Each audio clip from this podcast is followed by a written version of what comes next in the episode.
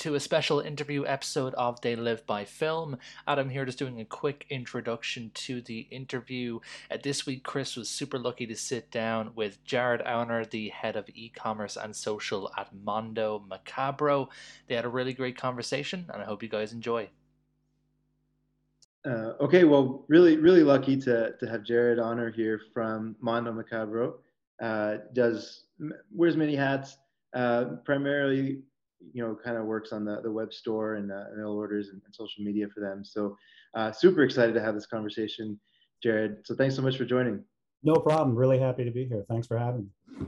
Yeah, and you saw some of the questions I sent over. There's a lot of people on Reddit that are really excited about this too. Um, you know, Mondo Macabro fills this really interesting role, uh, um, strictly speaking from kind of the Reddit collector community now, uh, here, where every time there's a label that comes up of, you know, uh, you know, what are some other labels I should get into? The, the, people that are the loudest are always the ones that are like, you have to go to Mondo Macabro. Like, people talking about them and they do amazing work. Yeah, we're sort of the uh, the uh, collector, the video collector fiends, video collector fiend label. I mean, the, like you know, we're not as well known as some of the bigger guys like Arrow or Vinegar Syndrome or Severin, but you know, if you've fallen deep down into the well of collecting, you've you've probably hit your head on some of our stuff a few times. Uh, yeah, and that that's exciting to hear. Yeah. Yeah, I think that's about to change though, uh, as as people start looking for that more and more, right? But at the same time, you've been around for at least is it at least twenty years? Yeah, Mondo Macabro has been around, yeah, for yeah. I mean, I think God, it might almost be twenty years this year. Um, I think the first release may have come out either in 2001 or 2002. Um, yeah.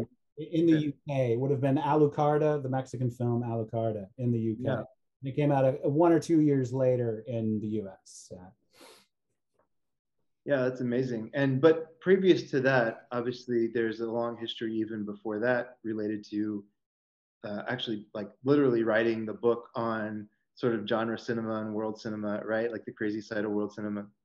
Right. Yeah. So yeah, that's Pete. That's Pete Tombs. He's the founder of Mondo Macabro. Uh, he founded it along with Andy Starke. Um, Pete wrote the books Immoral Tales, which is about European films, and uh, and Mondo Macabro, which is about sort of uh, more worldwide films, particularly Asia and South America. Um, so yeah, so he wrote those books, and at the same time, roughly around the same time, he was getting into um, having his own video labels in the UK. Um, first VHS, of course, and then DVD, and that was Pay. Uh, if anyone um, is familiar with that, they they put out um, you know a lot of European stuff and uh, some of the uh, Japanese Roman porno things. Um, some of the first you know time those some of those things were released in the UK or or anywhere outside of their home country. So um, yeah. the, kind of interesting. But yeah, so so yeah, that's PT. That's really who you should be interviewing. He's just so busy uh, all the time that um, it's kind of just fallen to me to talk to. So I, I apologize for that.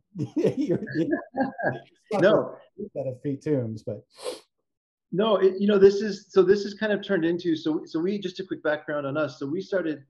Uh, a podcast that literally was just doing kind of like a, a film club that we have on on uh, on Reddit, and then we started a discussion based off of the films we're seeing. And the three of us happened to be collectors, and so we started talking about our own collections. And then after doing that for about eight times or so, we're like, well, let's just reach out to the industry and see if anybody will kind of talk about, you know, like let's try to find some people that are actually representing these companies that we're buying from, you know.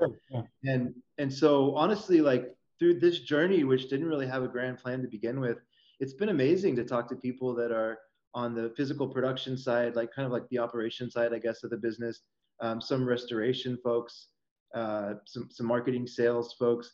Like I, I, it's it's different perspectives that are all incredibly uh, uh, helpful in painting the picture of like what goes into these things that we buy for 15 to 40 bucks, depending on the format and the the sale. Um, so I, it's it's honestly it's it's a really honor to speak to you and and you. So after they started the company. What, when did you kind of get plugged in? Um, so, I mean, I was just a fan. Uh, I mean, I'm just mm-hmm. like you or anyone else who might listen to this. I was just a fan and am still just a fan, really. Uh, I in the the mid to late 2000s, I ran a blog called World Weird Cinema. Um, that I know some people may have heard of. I I mean, I was always surprised by the amount of people that would actually tell me they had read it here and there, but um, wasn't a big thing, and it was, and I didn't update it enough to ever become super famous with it or anything like that. But one of the things that I did do was try to uh, to to push Mondo Macabro stuff. They were the one of the labels that was was really what I wanted to focus in on. Them and the uh, the Greek label Onar Films, which who did uh, Turkish films. They did exclusively Turkish films, and um, sadly, the guy who ran that label uh, died about 11, 12 years ago. Um, so they're not around anymore.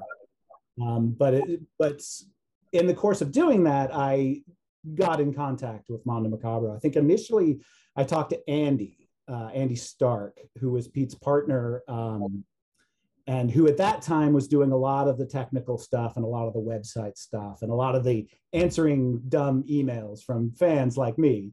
Uh, so Right. he was the first person that I talked to, uh, and just and sort of developed a relationship. Um, they let me like break the news on a few, you know, a few of their DVD releases, particularly Sure. that very heady kind of last days of the of the DVD cult movie gold rush in like 2006 to 2008 before everything crashed in the uh, the economic recession um, in Yeah. 2009 um, so I got to so I got to know them there, and then um, there was also a uh, a message forum that was particularly um, geared towards like weird cult foreign films um, called Cinehound. It was run from Greece. Um, and it was a very international cast of you know characters of just weirdos who just found each other. A lot of them like VHS collectors, people who you know collect random weird whatever weird you know Uh-huh.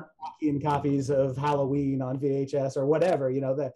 So it was kind of those two groups, and it was it was a fun place to learn about like Indian Indian films or uh, Greek films or you know Turkish films, other Middle Eastern things, and that was very much what I was into at that time too. So. Um, and one uh, and somebody who also would joined was Pete Tombs, and he um, he was very open, answered questions for everybody, was very interactive with everybody. Um, and I got to start, I started messaging him privately and we started talking about things a lot.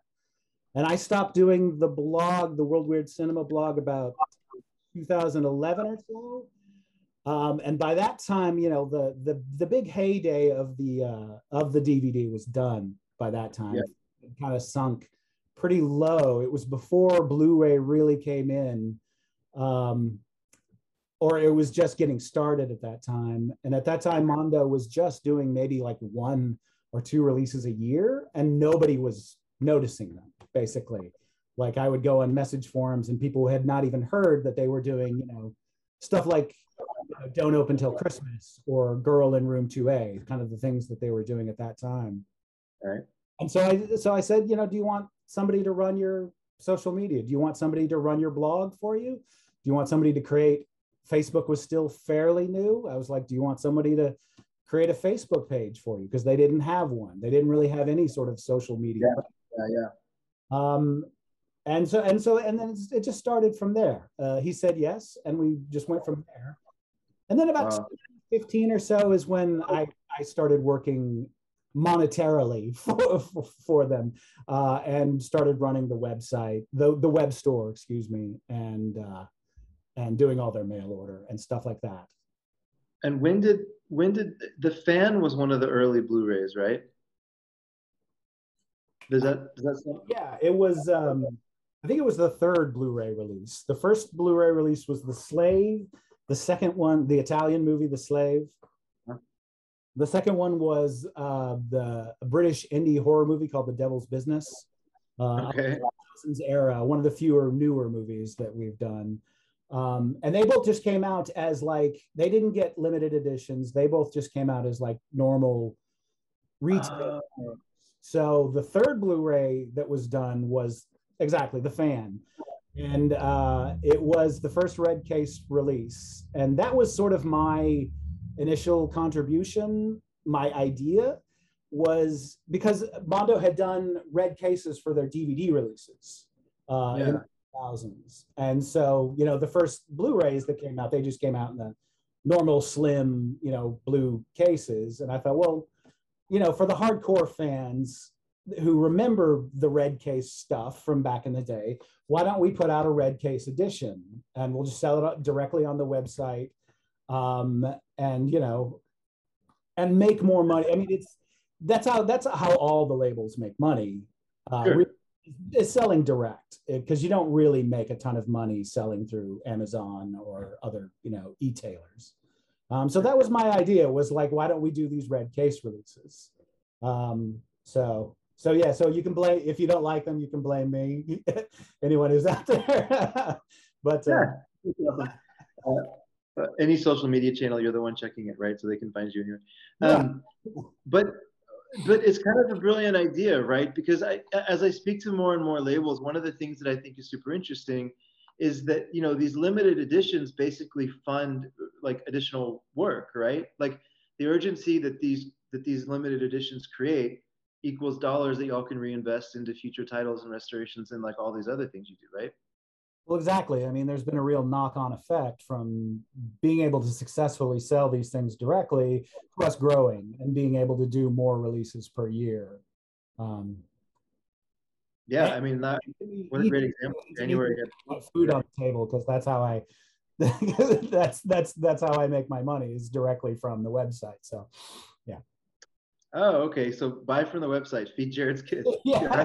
Feed, Feed my cats. Uh, if you want to keep my uh, cats fat and me fat, uh, please continue to buy from the website.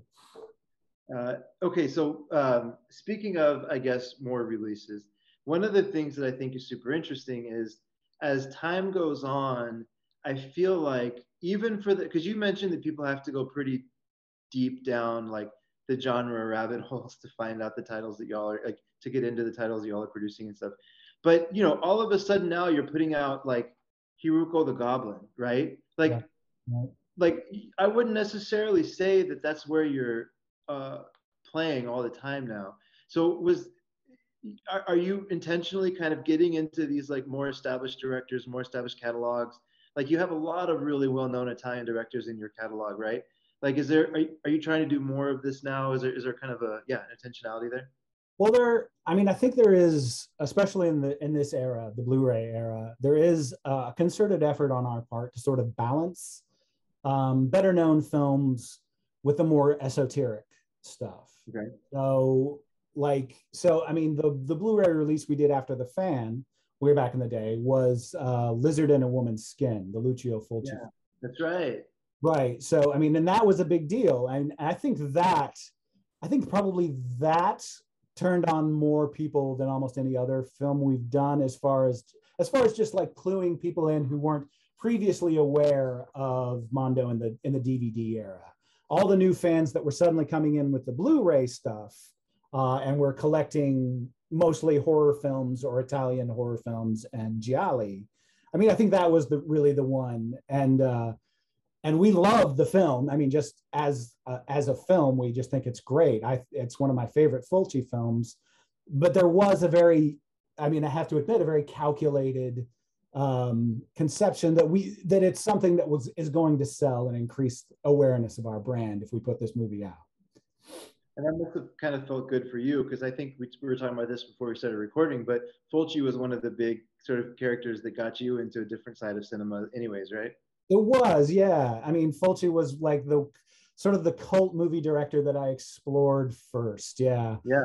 Um, and it was a few, and it was a few years into that journey until I found his more like his 70s stuff, like his Gialli and stuff. Um, but yeah, so the, I mean, it is very, it was very exciting to, I mean, I sort of, you know, I mean, I, I co-produced that release. I mean, I helped put together the extras and everything.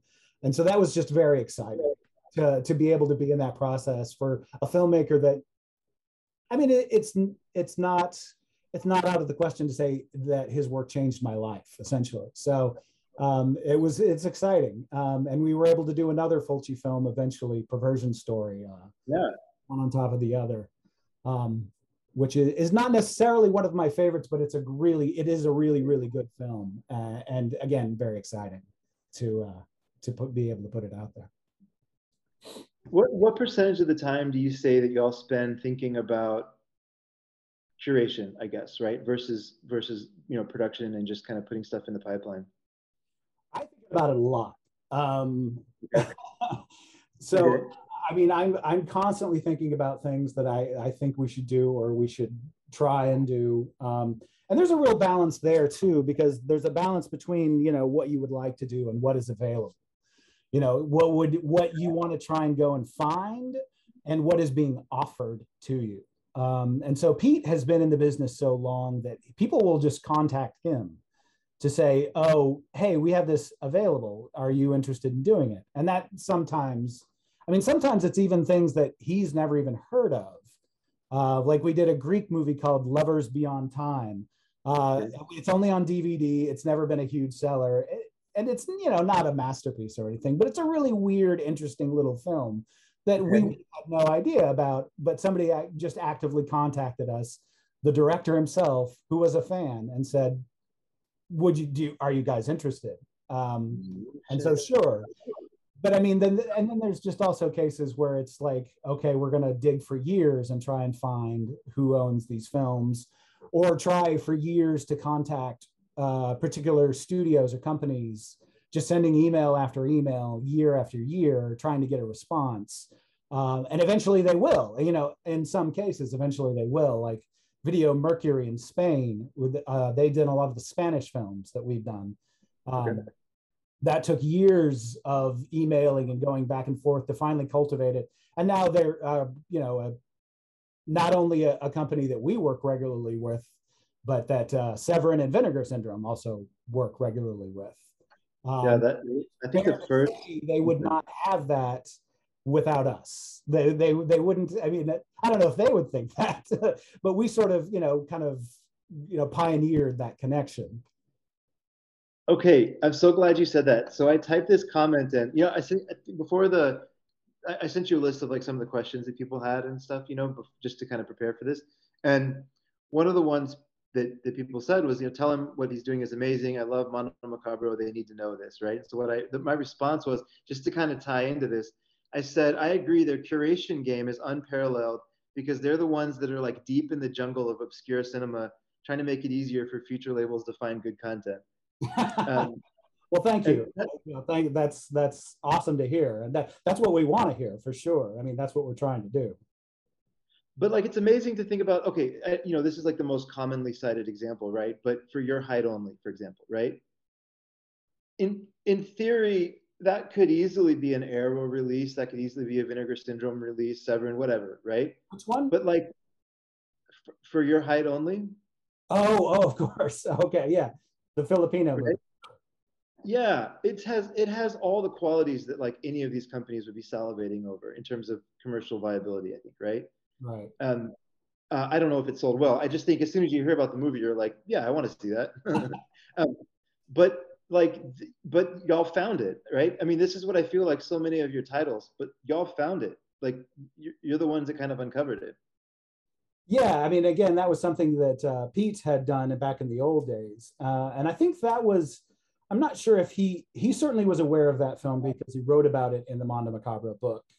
Um, and I'm not sure if he went looking for it or if it was just uh, a byproduct of becoming, um, forming a relationship with um, the comp- the the Dick Randall people, the Dick Randall estate. Oh, okay. The, the you know the kind of legendary kind of trash producer, uh, sure. American trash producer who worked in Europe and Asia, uh, in like the 80s. Um, he developed a relationship with that company. I'm kind of blanking on the the name of the company at the film spectacular or something like that. I can't remember. But he so he cultivated a relationship and we actually did several movies by them um, including the the french sex murders and girl in room 2a and a few other things. Um, living doll was one back in the dvd era. Yeah. But yeah so i honestly i don't know if that was a case of him finding them to specifically find that film, or if he developed the relationship and was like, "Oh, you have this film, we want to we want to do it." I mean, either way, I think it's just a great example of you know just just it just feels like y'all are kind of ahead of the game always in finding this content that's going to be you know for the right type of fan who's basically seen a lot of you know Kurosawa films, right? And then they go down and, and they're like, okay, what's next? And they've seen the Leone films, and then they've like you know, they, they kind of start getting deeper into like, you know, maybe like all of a sudden you get into Nico Mastorakis a little bit and you're like, okay, that's pretty weird. And then you start looking for like what else is out there, you know. And by the time you get there, you, you're like y'all are already there, and there's already a Blu-ray of it, or there's already a DVD of it. I think that's I don't know. That's the part that's always been so impressive to me. Yeah, yeah. I mean, it, and it's getting it honestly is getting harder and harder uh, to do that because I mean, know, there are a lot of companies out there, and a lot of them are digging in the same in the same ground that we are, trying to find the same, you know, the, uh, veins of gold. Um, so it, it's getting harder and harder, but there are still untapped areas out there, um, and there's still things that we're out there trying to do, uh, and you know, still making connections all the time. So. Well, speaking of that, so one of the questions I had that kind of ties into one of the questions people had about Indonesian cinema that, that you put out before is, you know, are, are the are the rights and sort of that relationship with the producers or the or the, the rights holders, whoever that might be, and uh, and the filmmakers, does that vary by country? Does it vary by sort of like era? Like you know, or or both? like, is every time you reach out to somebody, is it a completely new experience, or are there some common patterns there by country? Like, how does that kind of work as you, you know, go into these different pockets of world cinema? I, I mean, I think there are some broad um, patterns that can be discerned country to country, like dealing with an individual country. But really, it's it's owner to owner. It, it, yeah. it really is, uh, you know, depending upon the company, or sometimes it's not even a company. Sometimes it's just a grumpy old film producer uh, who just who just owns movies, you know, and still and hasn't really even thought about them in years, probably. But you know, so it really is a case by case basis. Um, so I don't I don't know if that really answers the question so much, but yeah. No, that makes a lot of sense. When you for for the ones like let's just take Indonesia for example, because that's one I feel like I don't know that there's another company, you know, possibly um, there was that big movie, The Year of the Living Dangerously. I think that that's a kind of a studio release, but I mean, there's not a lot of like well-known cinema coming out of Indonesia, right? But it seems like y'all have a fair amount, at least in your DVD collection. Uh, and one one of the questions was, are y'all planning on releasing some of these films on Blu-ray? Are, are you able to kind of speak to that at all? Is that an area where you're going back to at all? Um, I can say maybe. Okay. Uh, I mean, I, I can't, I, I mean, it's not that I want to be really coy about it. It's just that we don't have a deal in place at the moment, but it's possible that we will. Um, okay. We do have a long-standing relationship with Rapi Films. Um, they're the ones that do Mystics in Bali and The Warrior yeah. and Virgins from Hell um, and a few other films. And we know that they have HD masters for a lot of stuff now. Yeah. Um, in fact, if you, um, in fact, I mean, we aren't the only ones who have done Indonesian films. Severin have done. Uh, they did Primitives and uh, Satan's Slave.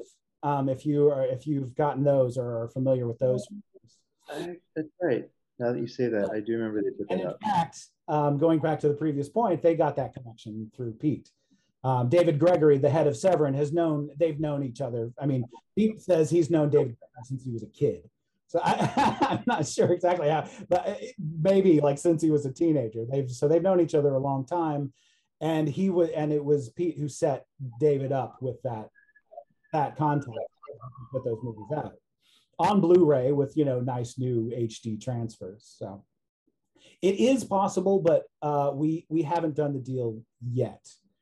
Uh, and of course, the one that everyone is, is always going to ask about, and it was even the first one that you listed on your question, is Lady Terminator. And I can say we have no plans for that, unfortunately. Um, that's not owned by Rapi Films. That's owned by something somebody else, who's maybe not personality wise necessarily. I don't know, not nothing like that, but more difficult to deal with. Okay. Uh, in terms of like money and materials and and you know and things like that. So. Well, one of the, the, the things I thought was so interesting is I remember the the range, and uh, you don't have to answer specifics. Uh, you know, everybody has a different comfort level with this, but when you actually talk about the cost of acquiring the rights to these movies, I've heard crazy things as low as like two thousand dollars for a set of five movies, with the agreement that you're going to put all five out, all the way up to Peter Jackson asking for essentially like 150,000 a movie, you know, for his older like kind of uh, early horror films. That just seems crazy to me. Like, is there at least a range that y'all are typically within? There, there like there is a range. It's more towards that bottom, that that bottom number. Although two thousand dollars for five films, I, I I have never heard of anything so cheap. Um, but uh, it's it's closer to that than uh, than a hundred thousand. Although I am aware of certain companies paying that much for some films, we don't. We that's way out of our league. Um, but um, and I, you know, I don't. I you know, obviously, I can't really speak any more specifically about it, but it definitely is in that range. Um, that's that's closer to you know, to the to the five to fifteen thousand.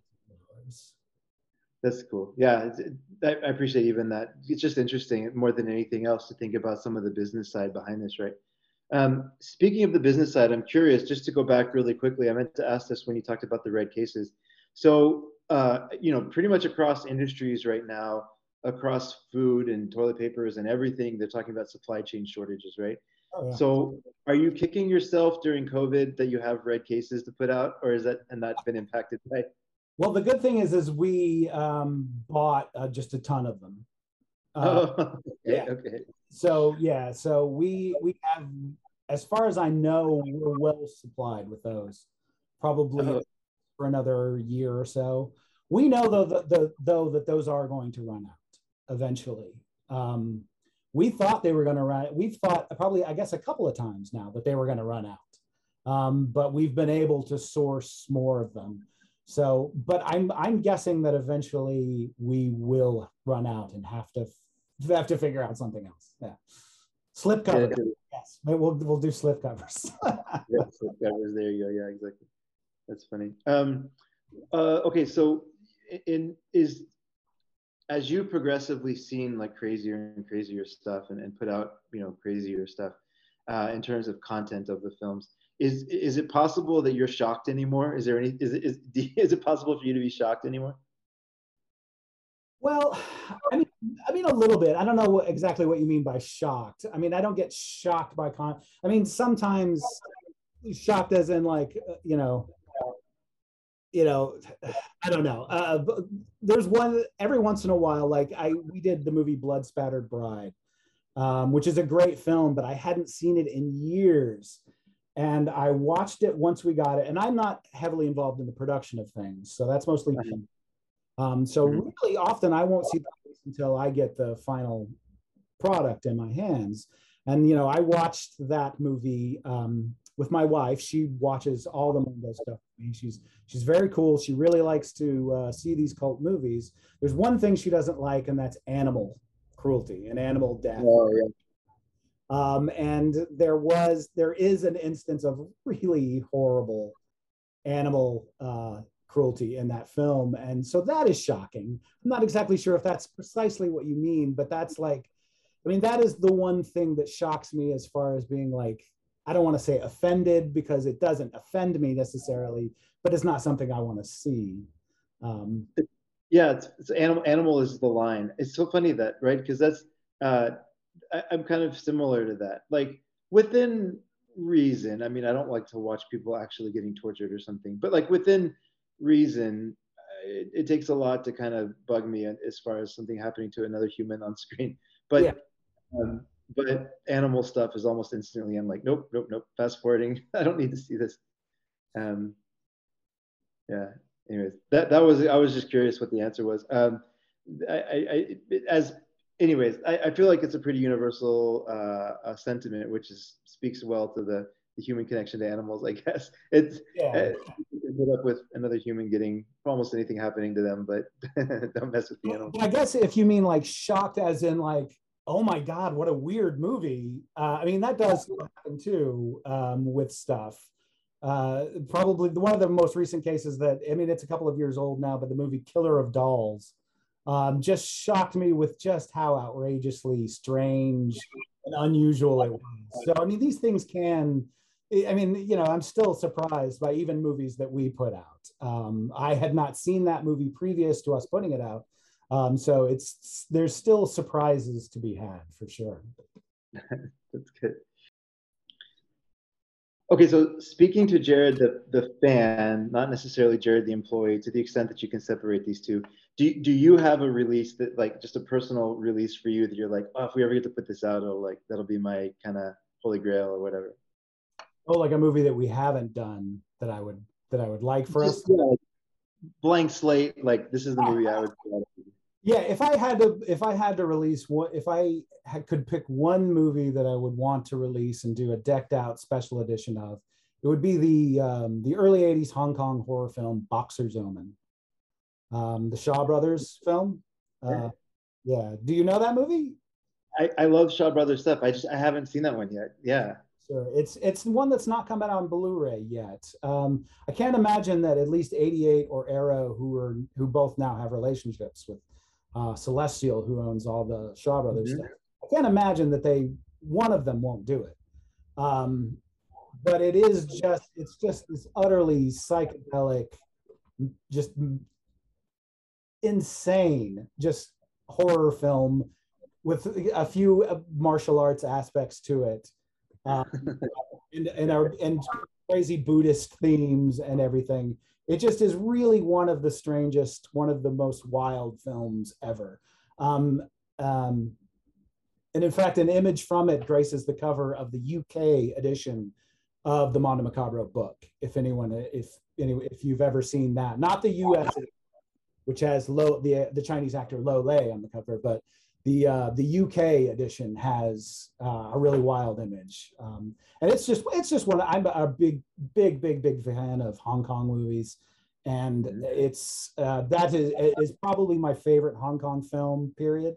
So and and it fits. It would fit very well within our our brand. So yeah, if I could pick one film, uh, it would be that. Sadly, Celestial has never returned our email. So, so, so, so we've never, we've tried. We, we Celestial. Have, if, if you're listening, Celestial, pick up the phone. you want to put out your. Yeah, right. Yeah. that, that's that's sort of the the white whale for me. Yeah. that's awesome. Uh, okay, wonderful. Box. I, I, need to trace it down. Is it? I'm sure it has a DVD release at least from Tartan Asia. Um, in the 2000s, Image was doing a bunch of those Shaw Brothers. Yeah.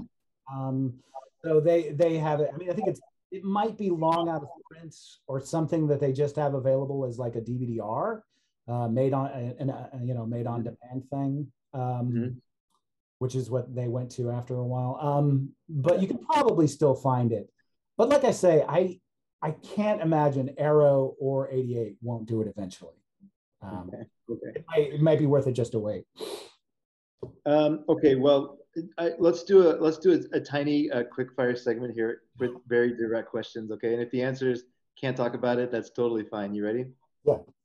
Uh, what's the release date for Dr. Caligari? the, uh, uh, TBD, to be determined. Yeah, we sometime middle of the year, maybe around maybe the next Halloween sale in October, this upcoming October. We're not sure yet. Okay. Uh, can you give any detail about the specifically future Japanese releases? Uh, I don't know. I guess it's kind of an open-ended question, but do you yeah. have more stuff coming? Up? Well, we, at the end of the year, I did a sort of. Um, I, I announced a few sort of things that we were going to be working on over the next course, the course of the next year, and one of them was a Japanese film, uh, a film from 1965 called "Ghost of the Hunchback," um, which is a really weird uh, horror film. film. Uh, I mean, obviously, um, that's it's it's you can tell the filmmakers were very inspired by uh, a lot of the early 60s Italian Gothic horrors specifically. Uh, and in fact, for years, the only way you could see it was through an Italian dubbed um, VHS copy okay. that somebody had subtitled from Italian into English. Um, but um, you know, we've uh, we've worked with a licensor, and it's uh, it's going to be you know in a in actual Japanese and everything. So very wow. that was that was one of the films that I pursued. Uh, um, so I'm very excited about that one. And and there'll be another. I at the same time as the as I uh, licensed that, I licensed a, a different one, another uh, horror film from Toei Studios at the same time. But I'll I'm gonna keep that one under wraps. That, it's a nice teaser though. Another Toei horror film. I know they, they put out a lot, but still, that that'll get the uh, imagination going. Um, okay, and then actually that that did make me I, I, think that's pretty much all Of, oh specifically there's a filipino film called snake sisters um, that that was rumored uh, can you confirm or deny those rumors well, i mean that one's tough um, that was announced years ago back in the dvd era and in fact if you go to even to our um, to any of our discs that have the more from mondo macabro and the extras, the little like the little it's not quite a trailer reel, but a little like a clip reel. Um, uh-huh. Sister still leads that off. Uh, I've asked Pete to take that off, and it's never happened because that's not going to happen. We're never going to release that film, unfortunately. Okay. Okay. As to why materials are part of it, but that's not the whole story. Um, there are quasi legal issues concerning the film that I really can't go into. Um, so I, you know, it's a sad thing because it I've seen it. The movie is fantastic. It's really original. There's really not another movie like it. Um, okay. And it's sad that it's still sort of put out there as something we're doing because we we will not be doing it because sort of categorically will not be doing it. Yeah. Okay. Well, ne- never say never, but that sounds pretty definite. it does, yeah, and it makes believe me, I say that with a heavy heart. Um, you know, so but but if anyone is interested in that movie, please check out the other Filipino movie that we've released. If you haven't, Silip, uh, Silip Daughters of Eve, which is um, my. I, I, th- I think I have two two or three favorites, and that is one of them of films that we've done. So. Uh, it's an extraordinary movie. Yeah. I praise. That was actually out in the last like two or three months, right? It was out more in the the uh, kind of middle of last year. Yeah. Okay, maybe six months. And time's kind of running together. Okay, but I remember when that I remember that re- announcement actually. Yeah. Um, what then? The only other one. This is more of a personal one. I feel like, and, and you know, again, maybe this is just perception on my part, but I've been collecting since 2001 uh, that's the days when you basically everybody was releasing everything, right? Large editions, large prints, whatever. People were snatching up a bunch of stuff, and then, like you said, it had this big dip. Um, but it feels like, from my perspective, that there's more people getting in the game, uh, more more obscure stuff coming out that hasn't been released in 15 years, 20 years. If it sometimes didn't even have a DVD release. Um, it it feels in a big way like it's kind of coming back, maybe in smaller numbers but things are really kind of coming back and, and people are willing to take some creative risks now uh, in, in terms of releasing. So that's, you know, I, I do want to talk about that for a second, but really quickly, part of that is I see more and more box sets coming out. And I was wondering if that's something that y'all were ever going to get into kind of in a, in a more serious way where you know, just more like the hard box or, you know, those kind of box sets. We will be doing a box set in 2022. Oh, there we go. Okay, great. Uh, first ever. Yeah, we will be doing it. Yeah. Is that tied to kind of my first question, kind of, the, or, or is it just coincidence that just the the, um, material?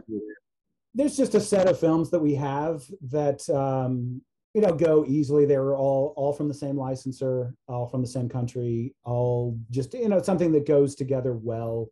Um, the economics of it just works out that it makes sense for us to release them in one set.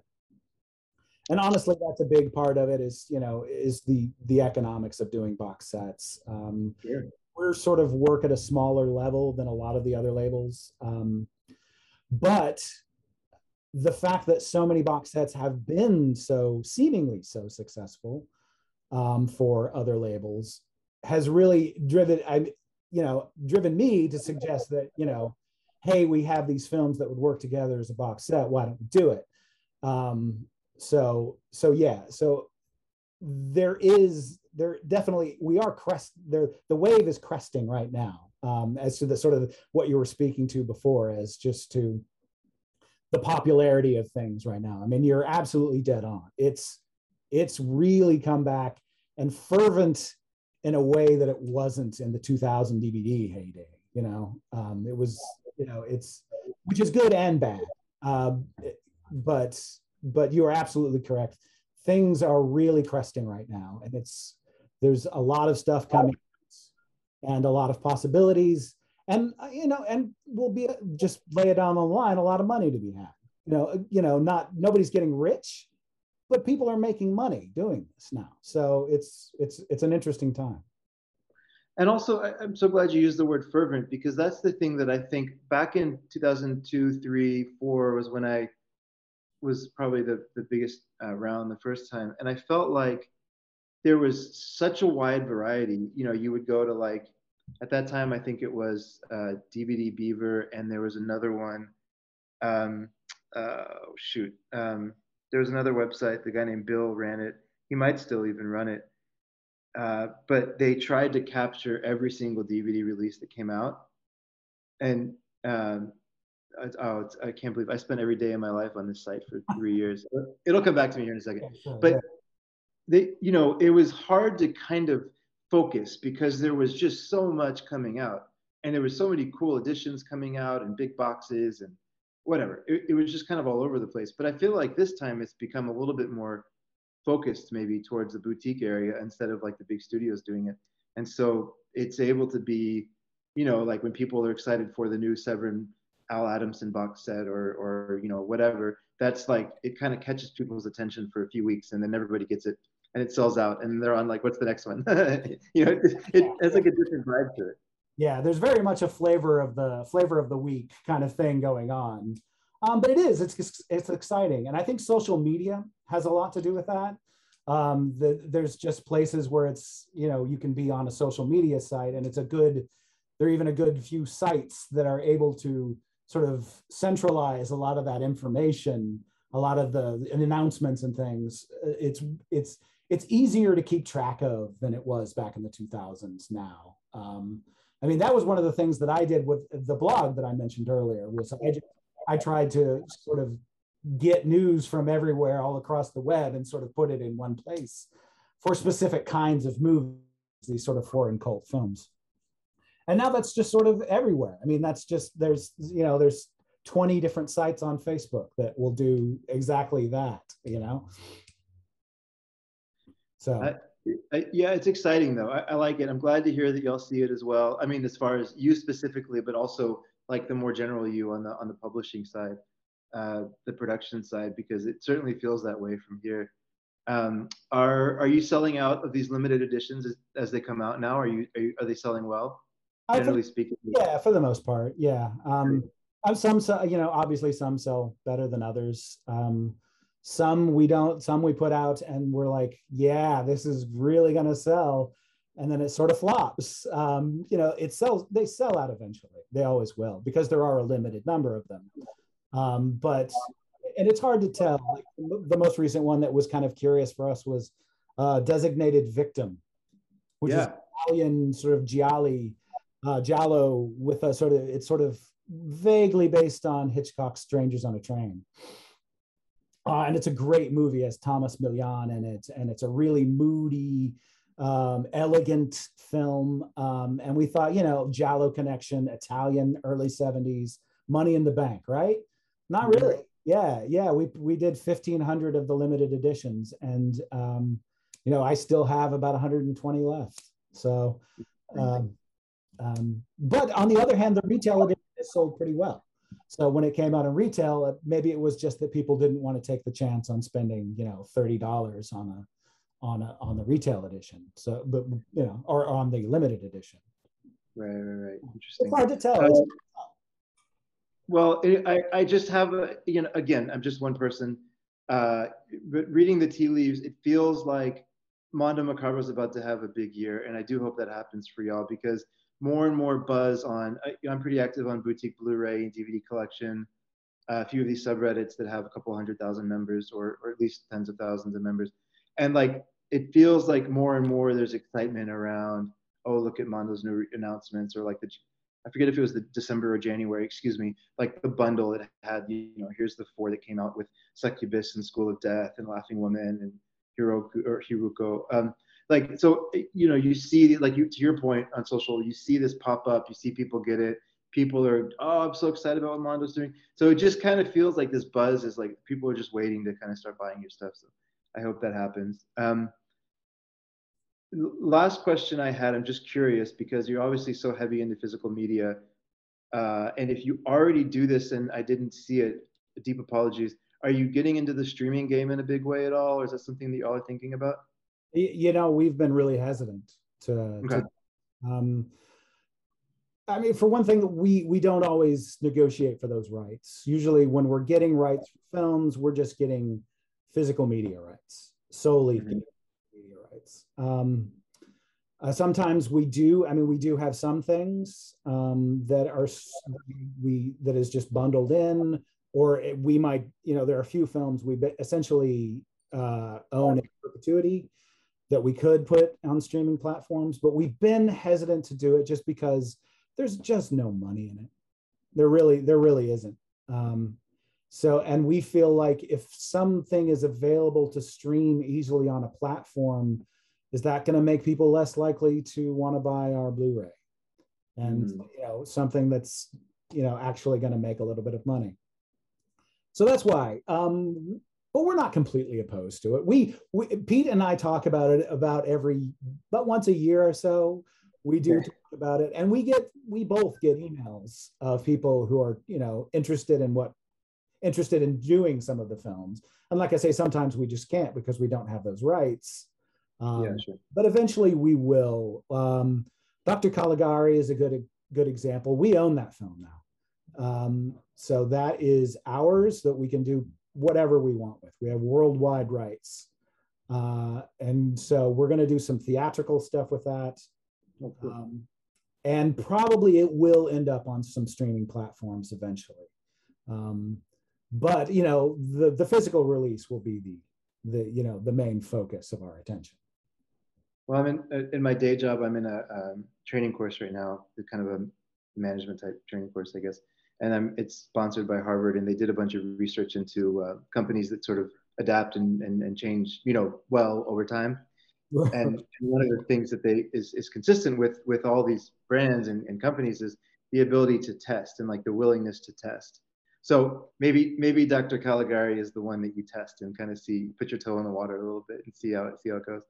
Yeah, um, we'll see. we'll see. I mean, I think we're both Pete and I are both sort of old school in that fact, in that sort of thing. I mean, I use streaming just like everybody, but you know, I'm a physical media guy, um, which is why I got into this business. So, yeah. so it's you know, we're both sort of stubborn and old fashioned in that way. So, but it's something you have to deal with. It is, it is, it is, you know, the elephant in the room as far as cinema is concerned. Every everything is streaming now. I mean, so we can't ignore it forever.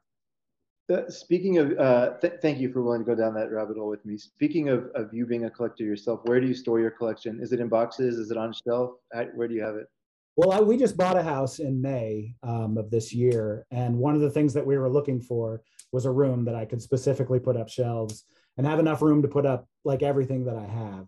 Um, so, and we did that. So, so, so we bought a house. There's a room upstairs that um, we hired somebody because I'm not handy really at all. We hired uh-huh. to put up shelves for us, and uh, and it's sort of my happy place. I just sort of sometimes go up there and just walk walk the shelves and just sort of dust the movies and just sort of you know look at them and everything. Look at my look at my complete mondo macabro collection and you know just admire it you know. So yeah. Uh, uh yeah. a room, a room pretty much solely dedicated to it yeah. Oh that's amazing. I love it. My wife thinks i'm crazy sometimes because i'll go in and i'll just like like kind of run my hand along stuff and pull stuff out, just like kind of play with it. Just like, are you? That's the are kind you of the great thing about physical media is the sort of tactile sensation of I love it. self, you know? I love it. Um, are there are, are there other labels that you're big on collecting outside of Mondo Macabro? What? Oh yeah, of course. Um, I mean, uh, going going back to the DVD era, I, the the something weird releases, you know, something weird video, Yeah. the kind of the official things they did through Image. Uh, I'm a Yeah. collector of those. I- I'm not really necessarily seeking a complete collection because it, there's just so much of it, but that is something that you know always you know every once in a while we'll go on ebay and try to find things that i don't have so that's a big thing that i still collect um, and and was another big inspiration for me early on um, something weird so That oh sorry, I, I love something weird, and they're they're partnered pretty closely with Agfa now, right? yeah yeah And that guy, his last name is escaping me right now, but he's passed on. But his wife is now kind of keeping that Mike. alive. Through, mike Vraney was the guy yes, yeah yeah and his um and his wife is a good friend of mine lisa petrucci um it's Petrucci, really sad because they are based in seattle um and there were two times that i was same room as mike Vraney and neglected to talk to him. Uh just i'm kind of a shy guy to be honest. And one of once it was a, a comic book store um, that I just happened to be in, and he went in and he was like, I think he was like selling a bunch of his old comics because he was a big time comic book collector. Uh, and so, and I, I really wanted to go up to him and do like something weird video, you know. Um, but he was having a conversation with somebody, and and um, I didn't want to interrupt. And there was another thing where he sort of gave a talk about grindhouse cinema um, at the uh, the Fantagraphics bookstore in Seattle. Okay. Um, and again, there was just so many people there. Um, I just, you know, I didn't want to. I don't. I just didn't. And of course, I came to really regret that because he did die. Um, um, a- which was very, very. I that, I, that hit me hard because he's someone that I really looked up to. Um, but like I say, I have gotten to know his wife, and we, and it turns out we, uh, before I moved and bought, before we moved to Olympia, we both lived in the same neighborhood, actually. no way. Yeah. So yeah, and actually, there's lots of weird cult movie people who have lived in that neighborhood too. It's it's sort of weird. Norm Hill, who uh, who ran Subversive and worked for uh, Anchor Bay uh, and did a lot of work with the, getting a lot of the David Lynch movies on DVD back at early days. He also is lived in this this neighborhood in Seattle, um, and and and then a few other people too. But it, it that's that's a tangent. But um, but yeah, something weird is is hugely important to me, and it's um, um, I'm really happy that I've gotten to know Lisa. She's a she's a good friend now, and she's a she's a really interesting person, and and uh, we actually did a something weird release. So um, Well, which title was that? I want to make sure I support that. the Ravager and the Bushwhacker. Okay. not not not great movies by any means. Both sort of uh, late '60s, early '70s roughies that were almost like proto slashers. Um, That um, I just bought the prints off of Lisa and had Agfa uh, do the. Uh-huh. And we did a, a 1,000 Blu-ray edition. One of our worst selling releases. well, I'll go find it though. I, you know, the thing that I love about that is like, okay, so recently with um, through the Vinegar Syndrome kind of partnership or you know whatever the, the partner partnership that they have there, um, I got an early copy of Bat Pussy, and I'm just I, I put it in, not really fully knowing what to expect. Something about. Have you seen that movie by the way? I haven't. I've been scared. It, it's just, I mean, it's essentially, I don't know how long it is, an hour or whatever. And, you know, 55 minutes is just this, this kind of old, older couple rolling around, sort of having sex, hurling like nasty insults at each other. Like, like super harsh, like terrible things they're saying to each other. And about, it took me a few minutes to adjust, but I was like howling. Like the movie's amazing. and I think I think there's something about a lot of those something weird, you know, because Alamo Drafthouse here in Austin used to host a lot of their. They had something called Weird Wednesdays. They would host a lot of their movies there, and there's something about those movies. I think by the time you see your third or fourth one, like they don't all have to be good. There's that's not really the reason you go. Like there's just it's kind of I don't know. Like it's just you, get kind of sucked up in this world a little bit of these are people's like passion projects and like a lot of home video stuff and like a lot of eight millimeter it's just like a whole nother world that you don't have exposure to otherwise. And I really, anyways, I really love it. Yeah, yeah, and it's and it's fun. You know, Bat Pussy was made in Texas, where you, I mean, did you do you realize that? Yeah, that, that it's it's one of the that's uh, actually one of the most fun sort of areas that something weird uncovered was all the Texploitation um, films. Uh, yeah, of which that was of which that was one there's oil money here, so there's some wacky stuff that I, I, who knows how these things got financed. But um, uh, anyways, well, look, I I asked you for 30 minutes. I think we wound up speaking more than an hour. I uh, it, I find it very easy to talk to you. So sorry that I kind of went over. Oh no. Um, okay, I appreciate that. Uh, look, I, honestly, like I, that's I mean that's you know you've answered everything. I I really enjoyed the conversation. Um, what is something that people should know about what's coming up next, or or just kind of like you know, uh, can you talk at all about you know hyping? Uh, this will come out in. So we're recording on the 19th. This will be out by probably most likely three Fridays from now. So let's just call it like early February. Oh, cool. Um, so is there anything going on that you want to make sure people are kind of pointed to? Um, I think uh, just the the I think the next Mondo Macabro Red Case pre-order set will be out. Mm-hmm. Will be sometime in mid to late March, um, and it looks like it's going to be three releases. So that be Hotel Fear, uh, which is a late '70s giallo, uh, Strangler versus Strangler, which is a Serbian. Let mean, talk about the esoteric. It's, it's an '80s Serbian new wave black comedy thriller. Wow. Yeah, definitely the kind of thing no one else is going to be doing. Uh, sure. um, and then also a, a, collection of short films by Bertrand Mandico, who did Wild Boys, um, yep. Altered Innocence, some of their stuff. And in fact, is this is sort of a co co-production deal with Altered Innocence. So we're doing uh, like a collection of his short films. It's called Apocalypse After. And if anyone is unfamiliar with that stuff, um, they are just the most surreal, wild things you, you'll ever see. They're really, really interesting. Um, I hope people don't sleep on this one because it's going to be a really cool, really unusual release. So those will be on our next three releases, uh, and then probably another three or four will happen not too long after, in probably May or June. Okay, awesome. Well, Jared, thank you so much for the time. Yeah, no problem. Thank you for having me. Of course.